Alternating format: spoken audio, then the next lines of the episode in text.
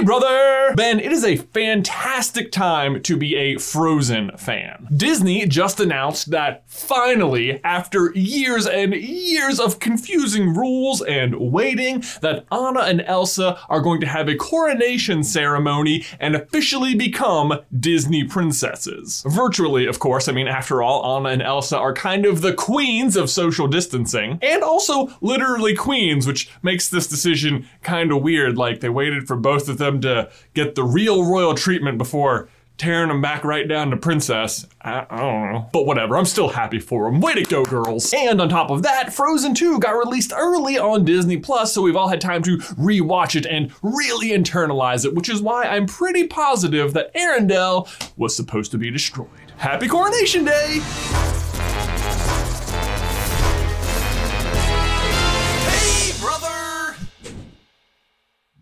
Guys, if you're wondering why I'm dressed so fancy today, it's because this week we have been celebrating SCB Spirit Week, where the Super Carlin Brothers community has been coming together each day to dress in celebration of one of our different fandoms and posting their photos on social media. Today, as we are filming, it is Formal Friday, hence why I look so awesome today. Am I wearing pants?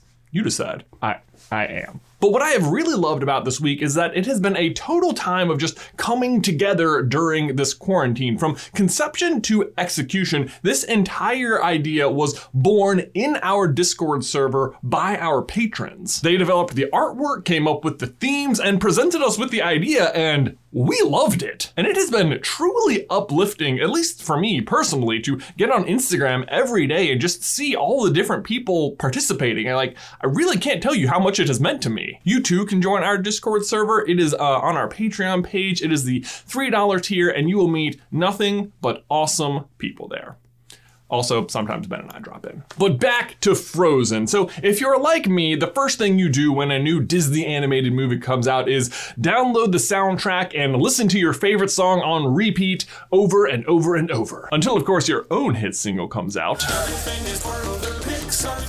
Well, not everything is part of the Pixar theory. Frozen definitely isn't because it's not a Pixar movie. But the point is, I listen to the soundtrack a lot. The way it always works for me is that I have one song I go to over and over, and eventually I'll forget to like hit the repeat button and a new song will start coming in and that'll work its way and I'll slowly find myself enjoying the entire soundtrack. For Frozen 2, I started with Show Yourself, which felt weirdly personal to me and no, it did not make me cry that one time. What, why are you asking? And from there, I transitioned into Into the Unknown and then Lost in the Woods and then some of the covers of the songs that play during the credits, then that lullaby song the mom sings at the beginning, also super sad. Then the next right thing and eventually, eventually, I landed on the movie's opening number, Something things never change. And at this point, I have heard it a lot and watched that opening scene a lot. Maybe it wasn't my favorite out of the gate, but I still think it's quite good, very catchy, and does a great job setting up and foreshadowing most of the movie. By which I mean, almost every line of the song ends up being verbal irony. Everything they say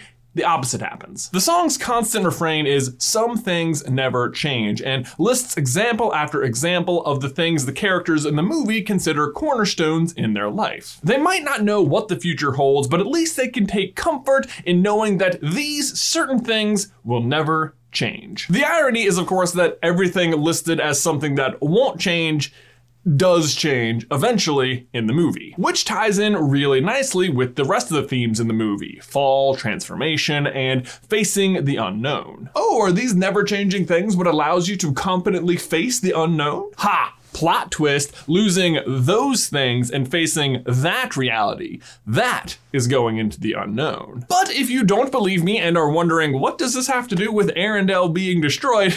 don't worry, I'm getting to it. Let's take the song line by line. The song opens with Anna listing a few things to which change is inevitable. The passage of time, the weather getting colder, pumpkins dying, I guess. But then shifts into things that won't change. First, the feel of your hand in mine. And ooh, right out of the gate, it is kind of a gut punch. The thing is, she would normally be right. It's hard for two hands to feel different to each other all of a sudden, unless that is one of those hands stops existing, which is exactly what happens to Olaf later in the movie. Anna's next never changing thing is how we get along just fine. Now, this one doesn't change much, but there is this moment right here, right after Olaf laments how everything is changing. Anna, this might sound crazy, but I'm sensing some rising anger. Ah!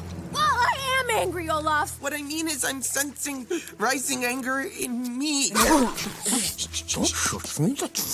Next is like an old stone wall that will never fall. Of course, as she says this, the stone wall in question literally crumbles, thus proving her wrong. Fun side note, this line also foreshadows the dam breaking later on. Then Anna's final line is how I'm holding on tight to you, which we already covered, but again, later on in the movie, whilst she is literally holding on tight to Olaf, he turns into s- dust, snow, spirit snow, wind.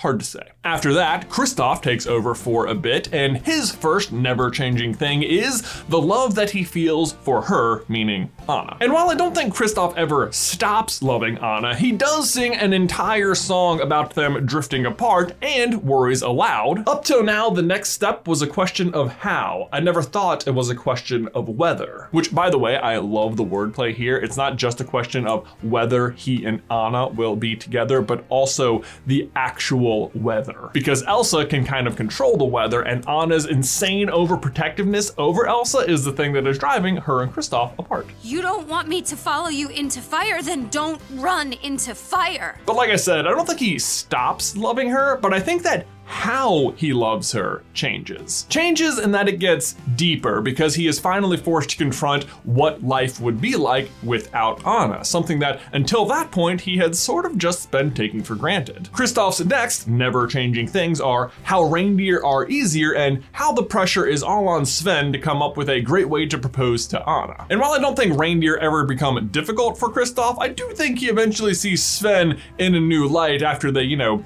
sing a song together in the forest. More to the point, though, I think this is in reference to Kristoff's instinct to turn towards Sven rather than Anna in times of hardship. Because for him, that's the easier thing to do, just like relying on Sven to come up with a proposal plan for Anna. Which, when it does finally happen, is 100% Kristoff just being in the moment. The song then shifts to Elsa, who has a much more realistic vision of the future and seems certain that things will change no matter how much she doesn't want them to, but hey, at least she can still go out and seize the day. Carpe the diem. Seize the carp. Social distance five if you got that reference. yeah, I bet it wasn't many. Elsa's only proclamation of certainty, which to me feels like it comes somewhat out of nowhere, is that the flag of Arendelle will always fly, which they repeat four times. And you know what?